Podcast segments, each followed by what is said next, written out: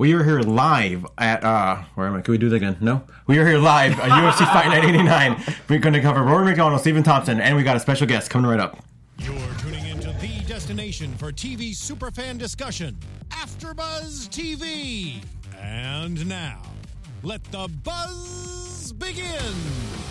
Well, that was a flub up. That's going to be added to the blooper roll. Live internet, my friend. Doesn't matter. The last one, too, where my seat dropped. Remember? There's something about bad luck. There's something about you in the driver's seat, my friend. I don't know. Whatever. But we are here live, UFC Fight Night. We're going to cover it. MacDonald versus Thompson, and we have a special guest in the house. Let's introduce everybody. Hey guys, I'm Gabriel Gonzalez. To talk UFC and anything else I'm part of at AfterBuzz TV, you can follow me at Double G on TV. J10716 right here, sitting next to me. In the hot seat is Josh Gross. Pioneer MMA journalist. We've been trying to get him on here for a very long time. He's got a book coming out in about 8 hours as we record this. We'll talk about that in a little bit. Yes, real quick. Oh, go ahead. I'm sorry. No, I'm just glad to be here. Thank you for having me. Cool. Yeah, just real quick. I know you guys, you just wrote a book, Ali vs. Nanoki. Comes out in a few hours. You can go to Book Circle Online. Mm-hmm. You guys talked all about it. We're going to get a little bit more into it, later on in the show. We got a fight night to cover 2 nights ago from Ottawa, Ontario, Canada. First ever fight night from Ottawa. With an A. A-T-T-A-W-A, no O-T-T. I got the wrong hashtag on Twitter. I'm sorry, boy. America. But no, you should be sorry, Canada. I'm sorry, Canada. Right, cheesy joke of the day. You know how Canada got their name?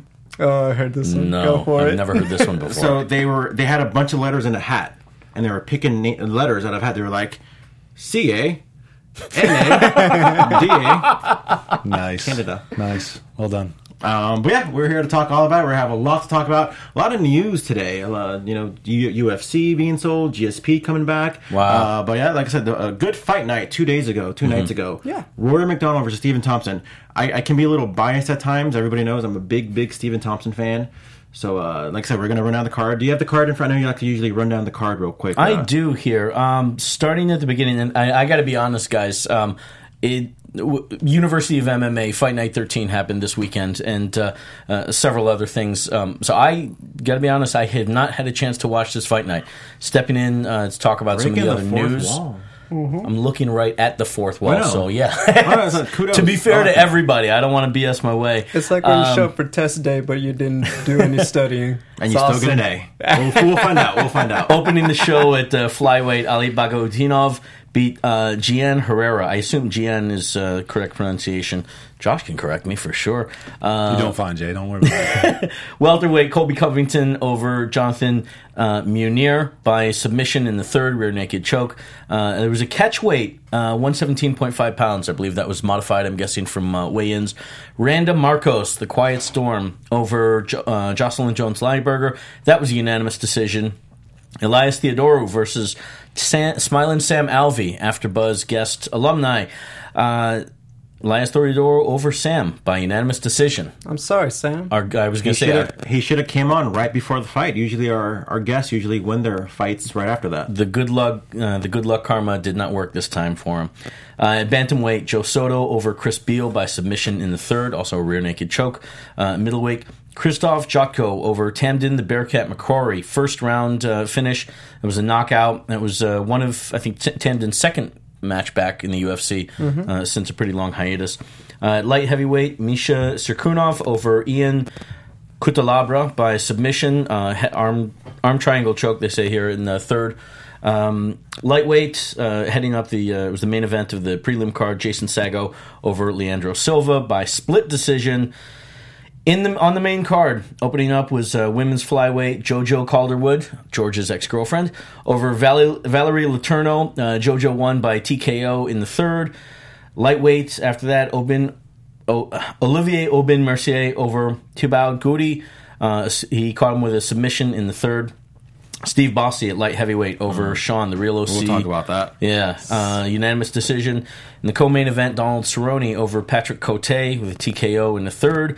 And in the main event, going 5 rounds, Stephen Wonderboy Thompson over Rory MacDonald, Red King, unanimous decision, 50-45, 50-45, 48-47. So it was Depending on what seat you were looking at, you were sitting in, it was either a clean sweep or it was really close. It was a shutout, very clearly on. Yeah. I think, well, we'll get right into that. I'm actually got to point out, I didn't know that Rory changed his name again. I mean, he's been Waterboy, Aries, the Red King, and I feel like... Was he Waterboy? Yeah, very early on in his career, like when he first fought Carlos Condit. He was still, you know, when he was the youngest guy in UFC, and I was like... Well, I mean, it's all about branding yourself. You know, they're all wearing the same Reebok shorts now, so you know what? Go for it. Waterboy is a good nickname to go away from, for sure. Yeah. Got that Bobby Boucher look kind of going. Now, you caught the fights, right, Josh? I just saw the main event. I was actually at the U of MMA. I was signing my books, and they had nice enough to have me in the cage and talk to me. But I just saw the main event, Stephen Thompson, Rory MacDonald, and that was really the one fight I was interested in most. I think the storylines coming into it really compelling. MacDonald seeking free agency, really trying to go off and into the sunset of the UFC and with a win. You're talking about, you know, the toll of fighting Robbie Lawler. What did that have impact on him? Clearly that did have an impact. And then Stephen Thompson's a dynamic fighter, one of these guys that we thought we knew what mixed martial arts was, right? All you had to do was wrestle a little bit, do some Muay Thai, and you'd probably be good, a little jiu-jitsu. He's a very unique fighter, and his style, I think, is fun to watch and, you know, pretty aggressive on the evening. I thought he put together a good performance and deserved the victory. Now, personally, I was a little curious about Rory MacDonald. Here's a guy who hasn't fought in 11 months, and the last memory we remember him of his brute, I guess I don't want to say brutal because that kind of underwhelms just the physicalness of just how that fight went. But just, I mean, last I remember, he just crumbled down. And you got to think, like... It was a brutal match on both sides. Yeah, exactly. He just couldn't take any more in that fight. And I say more so MacDonald because Lawler has fought since then, but you look at MacDonald where you have a fight like that, what does that do to you mentally? And even to the point where I think he broke his nose again. And you got to think maybe a little bit more hesitation on his part. So it's kind of like, I know he wanted to come off strong. I know he's going to enter free agency, whether it's going to be with UFC or Bellator, which he's fighting, whatever it is. But... Again, I feel like the Rory MacDonald from yesterday is different from like 2 years ago, and I think a lot of it had to do with that Robbie Lawler fight. Definitely, I think that you know, that's the kind of fight that takes time off of your career after you've been through them. You just can't go through one of those unless you're Robbie Lawler, you know, every single fight. So I wouldn't be surprised if that was part of it, and definitely the ring rust, like you just said, he hasn't been in the cage for more than a year, about a year coming up on it. It's got to be a factor, especially when you see how active Stephen Thompson has been also. You got to factor that into it. I mean, here's a guy who's 26 years old, but by no means a youngster in the cage. This guy is, I think it's fair to say, he's a veteran in the cage. Yes. So where he goes from here, who knows? I mean, definitely with the sale, who knows what that's going to be like, you know, with free agents, but it should be interesting. What do you guys think? Joked in the past, Robbie, well, other people as well, they talk about him as the Canadian nightmare, and he's always, or Canadian killer, right? Canadian... Rory you're talking about? Oh, Robbie. Yeah, Canadian Psycho, excuse me. Yeah. Rory. Oh, yeah. And he's always struck me as, he's so reminiscent of Patrick Bateman, American Psycho. So to that end, I wonder, it sounds like this, the Lawler match more so, this was evidence that the Lawler match turned him from Patrick Bateman to Jason Bateman, perhaps. Maybe Justine Bateman. Nice. Who knows? I don't know about that. But it sounds like it did humanize him a bit. It pulverized him is what it did. I mean, that was the thing I was really wondering is like the effect of the Robbie Lawler match. I mean, there's no doubt. Mentally is one thing. These guys are so mentally tough, and to step back in the cage and preparation, fine, okay. I was much more worried, honestly, physically, the toll that that takes. You know, people say Robbie Lawler took a beating too, but that was much more cosmetic. I mean, he was battering Rory MacDonald, and MacDonald hung in there to the point that he just couldn't do it anymore. I saw him flinch a couple times against Stephen Thompson. That was really surprising to me, and I think indicative of a lot of, you know, where he is as a fighter. You know, it's a tough one. This is a brutal game. That's why fighters deserve much more than they get, because from one event to another, everything can change.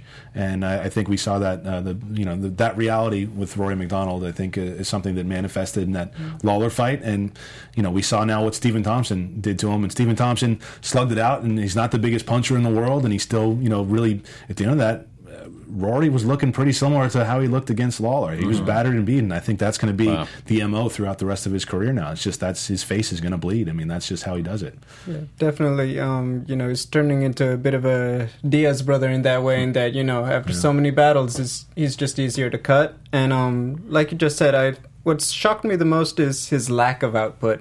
He's always been a slow starter. He was like that against Robbie Lawler too. So at the first round, it didn't surprise me that the output wasn't there, but when you started getting to the second and third, when he was clearly in striking range, and the fact that he just kind of stood there with his arms outstretched, not really going for anything, that's when I thought, you know, he's a little different. There's some kind of problem. Yeah. And especially when Thompson started to increase his output, and Rory didn't even try to change up the game plan, because he's a bigger guy, if I'm not mistaken, than Steven. I was just at least looking to see if maybe he initiated the clinch a little more. I felt like that's where Rory would have had a big advantage, but it just wasn't there for him all night. No, but you have to credit Thompson too, right? I mean, his speed and his footwork really thwarted anything that Rory did. Rory was very basic in that fight. He didn't, you know, he relied on a left hook and a jab, and he didn't do too much other than that. Yeah. And against a guy like Stephen Thompson, who moves so well, you're going to look silly at certain points, and I think that's what happened. Well, let's talk about Stephen Thompson for a bit. I mean, here's a guy, obviously, who's got that karate background, that karate style, the wide leg stance, and just kind of gives him the range. But here's also a guy that he's so much more than a karate guy.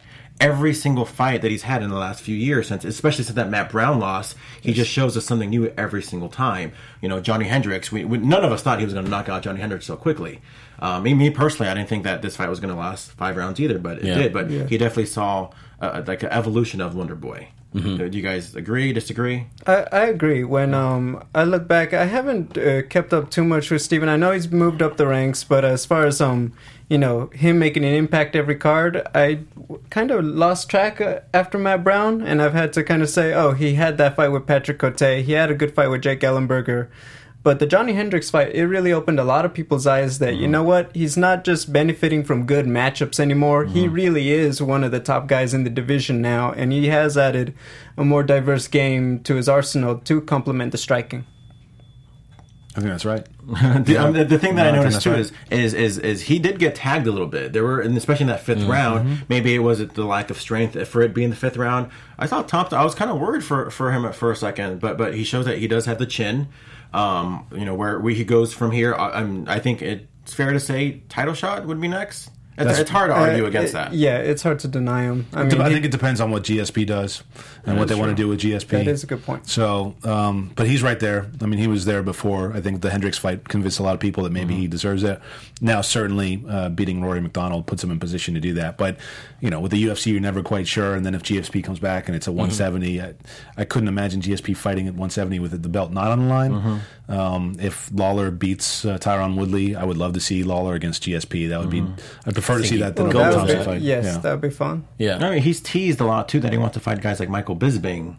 So I don't know if that just means. And he said before, once he goes up to 185, he's not going to go back down to 170 either. Yeah, well, I don't care about seeing GSP at 85. I have no interest in that. I mean, has he said that recently? Well, he said that a long time ago. Well, he said that dream fight with Anderson Silva was getting talked about. That was years ago. Oh yeah, but there's a lot of talk about him fighting Bisping. I mean, that's his people are saying that, and you know, potentially. I don't see any point in that fight. Mm-hmm. That's not even a fun fight to promote because Bisping can't talk all his trash against a guy like GSP who won't return the favor and won't, you know, be on the other side of that. So I don't see the benefit for that fight. It doesn't make sense. You know, Bisping should go fight somebody else at 85. That whole division's a mess, and they can throw somebody in there. Let GSP be the great welterweight. If he really wants to fight again, it's not like he was the most exciting fighter in the world. The reason people really cared about Georges St. Pierre because he won every time. And, you know, he went out on a fight that a lot of people thought he probably didn't win that fight against Johnny Hendricks. I think he needs to go back to 70 if he's going to fight and, you know, prove that he is or isn't the best guy in the world. He still might be. And, you know, that's where the intrigue is for me to watch GSP fight. Yeah, I agree.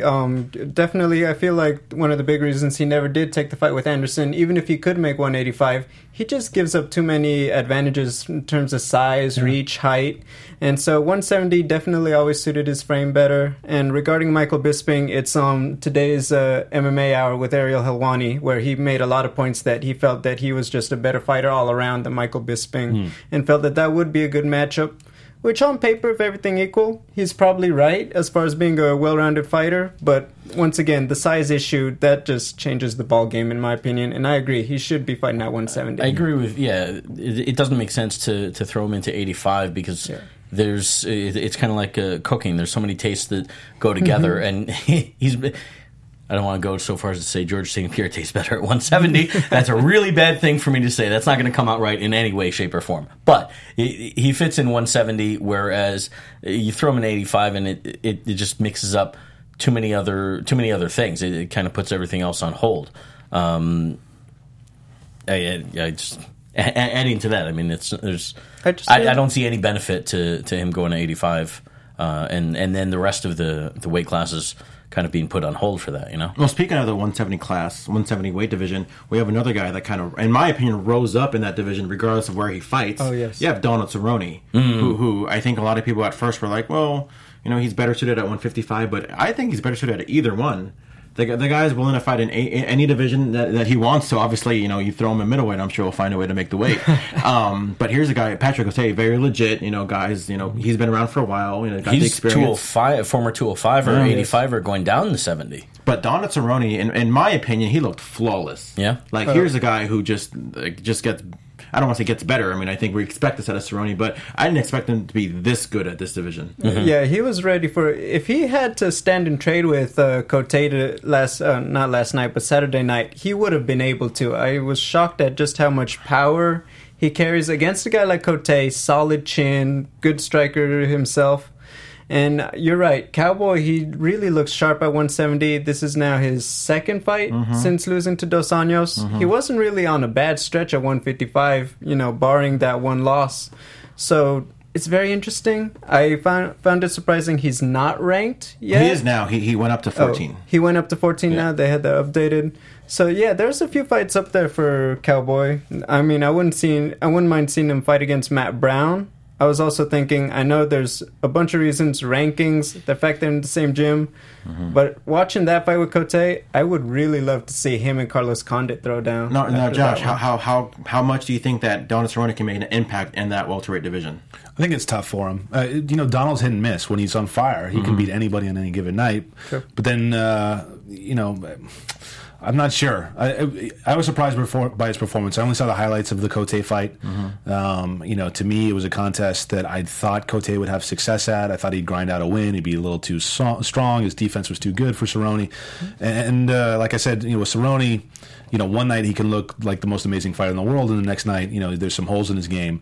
You know, Rafael Dos Anjos kind of ran through him, and you figure, well, how does a guy like that get run through at 155 and then survive at 170? So the weight cut suited him this time. There was, you know, I think that works for him well, but like you never know. It's a division full of really strong wrestlers. It's changed some over the years. There's a lot more strikers now, but he used to be dominated by wrestlers, and I think that might be troubling for Cerrone, although his ground game can be sneaky. So it's a tough one. I put nothing past him. I mean, there's a guy with a lot of guts, and he's going to fight anybody at any time. And so, I mean, assuming that he does fight at 170 next, who would you guys put against Cerrone next? I don't know. I mean, there's Rick Story stands out in my head. I don't know why exactly, but Rick Story is somebody that if they're going to give Cerrone a shot to try and build him up in 170, that's somebody we're putting on my promoter's hat probably. I'd book Cerrone and Story. Some of these other matches, you know, I mean, they're guys still maybe Matt Brown as well. Because you know that's going to be great stand and bang, but it'll also be a great scrap. There'll be a lot of scrambles on the ground if it goes to the ground. It sounds like Cerrone wants to fight soon, especially with him kind of complaining about the payout. And I've said this before. I think it's complete BS that Dana White's going to cater to Conor McGregor. Not to say that McGregor doesn't deserve whatever he gets, but his reasoning behind, like, well, McGregor always steps up, McGregor always this. Well, Donald Cerrone does that. Cerrone steps up. Cerrone probably even more so. He'll probably fight on UFC 200 if you want him to. And I'm sure he was throwing his head in for the post-fight show with Megan O'Leary. Really? Yeah, he was saying it's like, you know, UFC 200, they have a lot of fights on. I'm pretty sure you could get me in one of them. And Mousasi is out of an opponent, so... I mean, what's he going to do, weigh in with, like, quarters in his shorts or something? I don't know. He seems like the guy who would want to try that, but I guess we'll wait and see. But, you know, you could put the money on you could put the house down. He's going to fight sooner rather than later. I'm sure he's going to fight at UFC 201 or 202. Right. We'll see how that goes. The next fight, Sean O'Connell versus Steve Bosse. Personally, my favorite weigh-in Your favorite weigh-in guy? Weigh-in guy, Sean O'Connell. Mm-hmm. Did you guys see that one? I didn't catch the weigh-ins. What did he do this time? He blew bubbles. So that way, like, you know, when they're posing, you can see the bubbles, like, kind of.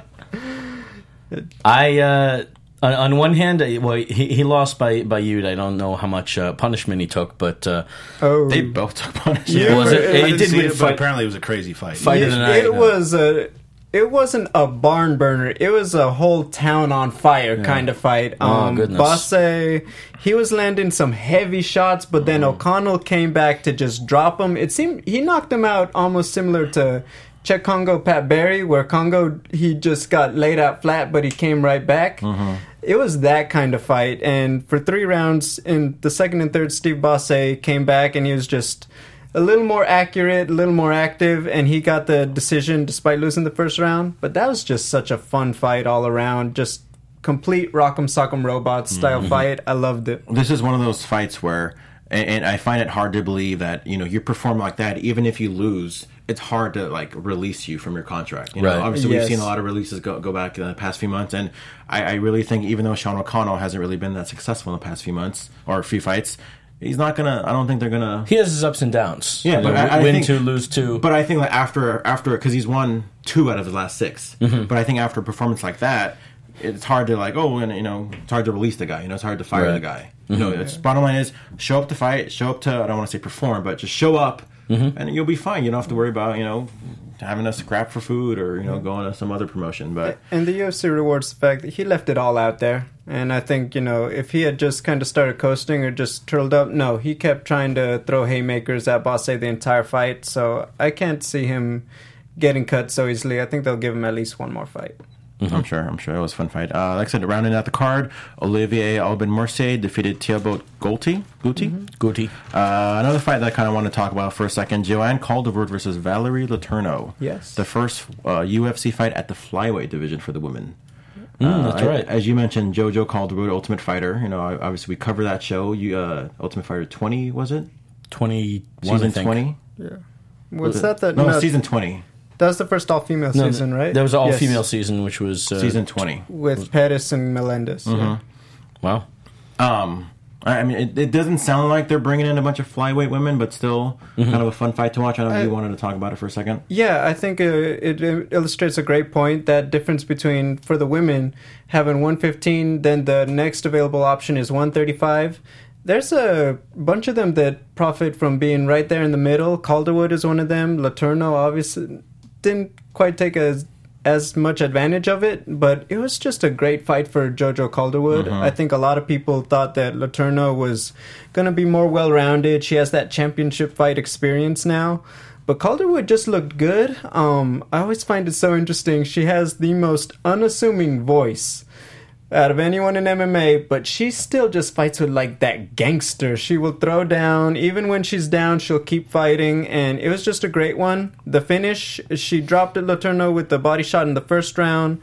That finish at the end of the third, it looked like Letourneau was hurt. She tried to hide it. I can't speak for Letourneau with the wardrobe malfunction that they pointed out on the broadcast. Did another one happen? No, she was. It looked like something had been knocked loose with a kick, and Letourneau, she literally stopped fighting to almost like, hey, I'm going to fix it, but the ref didn't stop the fight. That's what I found interesting. There was a few times where she got hit in the gut, and she turned around, and then, like, they're just, we'll keep fighting. Like, well, I don't think she can anymore. Yeah, and then that's what ended it. In the final frame, she took the body shot. She turned her back to JoJo. JoJo followed up with a nice little combination, ended with that spinning back fist, and just a great finish for JoJo. Loved it. Great finish, and I want to talk about her for a second because she put it. She kind of was mentioning, or she talked. They talked about on MMAfighting.com that she's already broke as hell. Her exact words. Nice. You know, some of the payouts and whatnot. Now segue into the UFC getting sold because they're apparently the bid's done. You know, they put in the bid. It's getting sold for and how long it's going to be ready? Who knows? But that's kind of a big deal. No longer will the Fertitas and Dana White be in charge of the UFC. You know, Dana White is apparently still going to be there. But when Strikeforce was sold, I remember tweeting or an article I wrote saying that there are no more shots to be heard around the world with MMA. Apparently, I was wrong about that one. You know, and this the rumors and the stories go back that far. I'm not a business guy, so you know I didn't necessarily see this one coming. You know, and that was obviously many years ago anyway. But for it to come out, I feel like the headlines have come out so super fast, and for the deal to be reported to be closed now, to me, kind of that's the shot heard. That's the MMA shot heard around the world. So I sit corrected from what 2010. Mm-hmm. Yeah. Well, for myself personally, just because we've seen the almost clickbait type headlines back and forth. Oh, they sold it. Oh, Dana White, we're not selling it.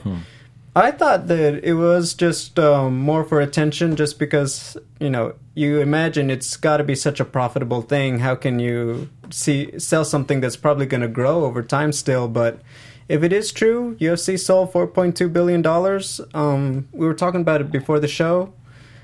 We hope that the issues in MMA, the things that are done well, continue to be done well because, you know, we are fight fans. We want to see great fights. But issues with fighter pay, performance-enhancing drugs, that the change of ownership doesn't affect the continued effort to really erase these issues in the sport. Now, you tweeted earlier, Josh Gross, about the, I guess, William Morris. Are they the ones buying the UFC? Well, they help facilitate the deal. It's a consortium of groups that are coming together.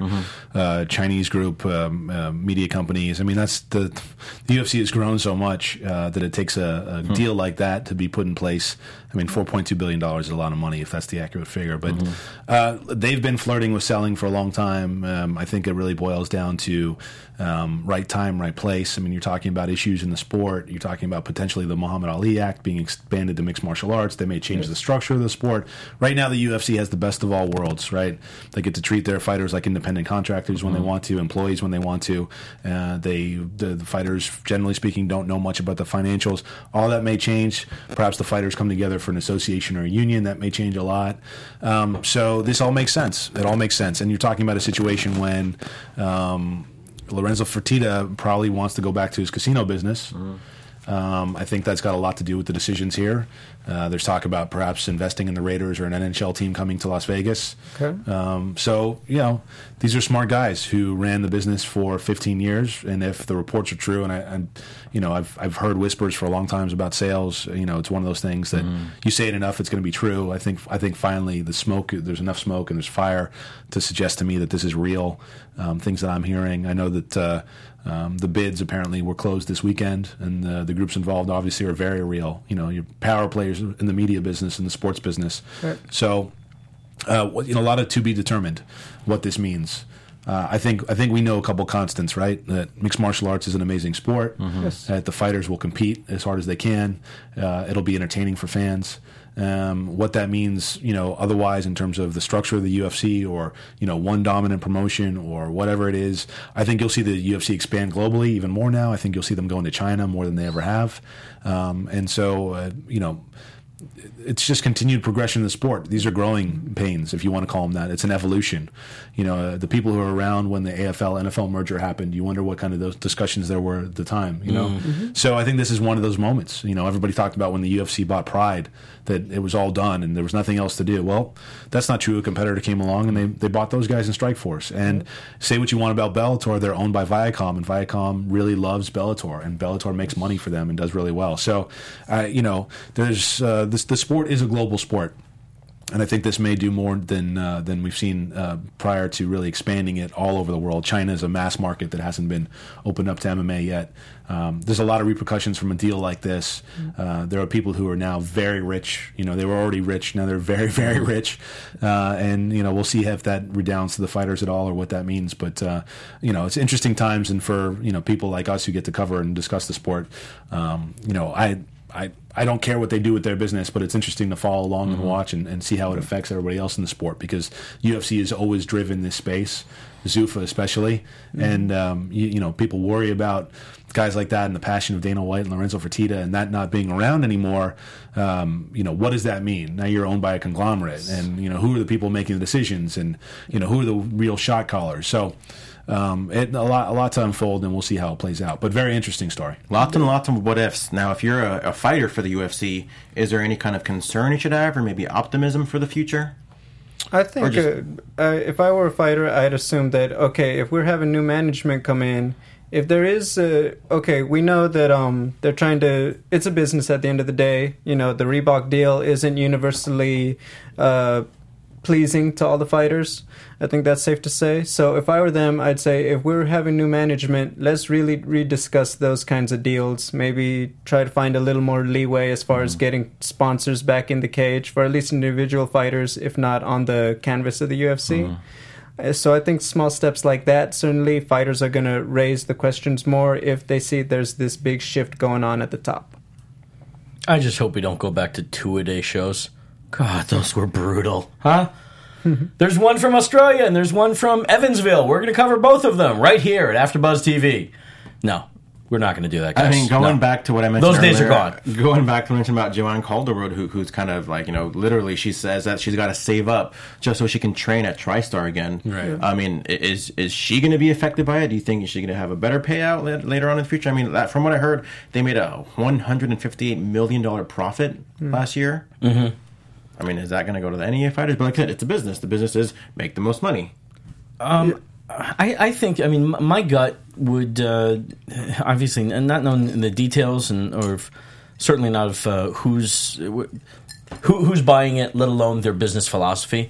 On one hand, if the Fertitas and Dana get out, I would think then that it...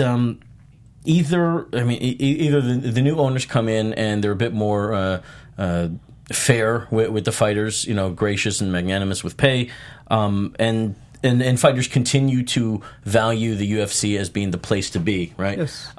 Or there's some struggle with the changeover, and things don't go smoothly. They might look like, financially, from a fighter's perspective, might look like things aren't going to change for them. To which end, I think that Bellator becomes even that much more enticing. They become more reasonable to walk away and consider something like a Bellator or. Depending on what the coffers are for World Series of Fighting, what day of the week that is, But it's it kind of lets, if the three go away, Dana and the Lorenzos, the Fertitas, if they walk away from the UFC, then I think it makes it easier for fighters to not have as much doubt about walking away from the UFC as well. I think what it boils down to, what position do these new owners have? And it's important to note that Dana White, as the president of the UFC, will still be around for the immediate future. So I take that to assume that they understand that if it's not broken, all the way, say what you will about other issues, but as a whole, if it's not broken, don't fix it. So I don't see them doing some crazy, like, they're going to bring in a tournament format like the old Bellator. They understand that extreme. Yeah, they understand that, changes like that aren't going to be made. But it really just remains to be seen what stance that these new owners, you said there were several of them, WME, IMEG, the Daily and Wanda, the Kraft Group, Tencent Holdings. You have to see, that's four groups. Would I understand? Yeah, look, it's an international play. I mean, you have two Chinese, portions to that. I think the opening up the Chinese market is really where they're looking at, where have the UFC not been able to go and monetize their business yet? And China is obviously enormous. I think the Kraft people are the New England Patriots. So, you're talking about sports people, and. I don't know. It's a lot of things to be determined. The UFC ran it like a family business for a long time. Yes. They've the business has grown enormously. They created more than a fight company. They created a media company, and that's what you're buying into. The questions I have is if you're spending $4.2 billion, you better feel pretty confident about what you're getting. And I think the fight side is less important than the media side that they've built up, the Fight Pass platform that they built up. You're talking about the UFC is going to be up for a new television rights deal here in a couple years. So they know all that, and they have to also know that the fighters may be pushing back and the U.S. government may be looking to bust up their business model. And so, again, a lot of what ifs, but these are smart people with a lot of money. And, you know, I'm looking forward to hearing from them once this thing is finalized and done, because, you know, just because a bid is closed, they still have to go through a diligence phase, and there'll be a transition phase and all sorts of stuff. But again, fun. It's never boring in MMA, right? I mean, there's the news cycle in this sport is insane. It's always something to talk about. You know, because in here, you know, obviously we cover the fights, but there's always something new to talk about, whether it's about Conor McGregor or Ronda Rousey or just some other promotion that happened. Obviously, you know, unfortunately, we lost Kimbo Slice not too long ago. You know, in my opinion, a forgotten pioneer of the business. Here's a guy who main evented the first primetime on network TV. You know, Kimbo Slice, you know, in my opinion, he's again pioneer. Might not be agree with other people, but again, my opinion. Well, he was certainly always a different character for MMA and an interesting one. I know that he was a family man and he has children, so my thoughts go out to them. But definitely, just sad to lose him so young. He was only 42. You know, he's got those big muscles, but he's suffering from heart issues, if I'm not mistaken. So, just my thoughts go out to the family at this time. That's what I really think when I saw what happened with Kimbo. We were around, especially I was obviously working with Pro Elite, less so with Elite XC, but Josh covered Kimbo quite a bit during that time. So he can speak better than I can about a one-on-one interaction with whether you want to call it Kimbo or Kevin Ferguson. But what I can say is that in the Pro Elite office, which... I remember us having a conversation. You said you hadn't stepped in there, but your reporting of what was going on in the office during the business upheaval was impeccable and really spot on. It was as if you were there. He motivated. He was a character that I think the promoters were excited about Kimbo for sure, and he was somebody that clearly throughout his career captured everybody's attention and imagination. And the thing about the staff of Pro Elite, and especially Elite XC, a lot of them didn't really know the fight game at all, but they were thrown into the mix of this new media company, this new fight promotion, and it was exciting. There was a lot of youthful people, a lot of energy, and they really drew energy from Kimbo. The fact that that we had this guy who was... hopefully going to lead the way and pave new fortunes for the whole company and really get us up flying. Everyone really bought into that, and there was no denying. I wasn't involved with any of the Kimbo stuff at all, but it was blatant. You know, he brought a certain spirit to the company office, even without necessarily being there very often. You know, so there's that to be said about his legacy, which I think only a handful of people, obviously, the Pro Elite staff, would know about. Look, Kimbo's a character that a lot of people know, and I think I think he is important. As you said, he drew a lot of eyeballs to mixed martial arts. For many people, they became introduced to the sport through Kimbo Slice. You know, you can criticize him for being a fighter or whatever. You know, he wasn't a top-level champion. That's fine. He was who he was. And, you know, he was always honest about it. He was always a guy saying, I'm just trying to improve as a mixed martial artist. I'm trying to learn the game. And if you actually listened to him and, you know, believed him, then there was a lot of value in that. He was a sweet guy, and he was a genuine guy. And, you know, people tried to build up a persona around him and trying to make him this scary character. And, you know, in some ways he sold that because that's how he could make money. But, you know, that wasn't really who he was. He was quiet and he wanted to be around his family. And, you know, when there was a big party going down, most of the time he just wanted to be in his hotel room and just chilling. So, you know, he was a unique person, and kind of a crazy thing. The day that he died, he was still talking about fighting. He was on the phone with people from Viacom and Bellator and talking about what's next. Let's plan for the next thing. And, you know, it's he made the most of what he had, and he came from not a lot, and he worked hard, and he tried to instill the right things in his family, and you know, he should be remembered for a lot of reasons. Yeah. We have a couple minutes left, so we're going to wrap up soon. But I did want to cover your book, sure. Ali vs. Nanoki, probably the first MMA fight ever. No, I wouldn't say that. The most famous, the most infamous one. Yeah, Muhammad Ali being involved. Certainly. I was gonna say, would you like to hold it up for the fans? Get the right shot right here. No. Me personally, I'm a big MMA fan, but I'm also a big pro wrestling fan. And obviously, Antonio Inoki, WWE Hall of Famer. Mm-hmm. In New Japan, he's legend would be an understatement. Right. I mean, here's in Japan, legend would be an understatement. Exactly. I mean, this guy is a god over there. Throw in Muhammad Ali. I mean, now you got these two, the irremovable, you can't even say it, the irremovable force versus the immovable object. Pretty much. Force. And this is years before Hogan and Andre. How much did you actually, I mean, obviously, you probably, your love for it, is undeniable, but just going into that book, how did you prepare to get the research? Obviously, this happened over 30 years ago. I mean, how did you get all that? Yeah, the 40th anniversary is June 26th, so we're coming up on it. The internet's an amazing thing. I don't know what it's like to write a book without the internet. This is my first book. It was certainly helpful. It's kind of amazing, as I looked it in and I looked at the index and all the stuff I wrote about, I was shocked. Actually, it surprised me. One topic takes you to another, and it's this cascading series of events. I felt like this would be a great first book for me. Obviously, anything involving Muhammad Ali is captivating. Mm-hmm. I started working on this book a year and a half ago. I really wrote it in about 3.5 months, but the process, the research and interviewing, I interviewed over 30 people, a lot of people who were close to Ali at the time. Mm-hmm. I tried to get as close to the pro wrestling folks as I could. Pro wrestling's not my wheelhouse. It's not my favorite thing. But I learned to really respect pro wrestling. Its importance on combat sports, its importance, especially on mixed martial arts, is undeniable. You can't separate them in Japan. They're the same thing. Mm-hmm. And, this one event is one that most people consider a footnote in Ali's career, a farce, a dud, a negative moment, which is interesting in its own way. There's not a lot of negative moments associated with Muhammad Ali, but I think reframing 40 years later now with some hindsight, with understanding that mixed martial arts is a global sport that it is, this match is much more important than people think it is, and revisiting it now, I think, is a good time to do that.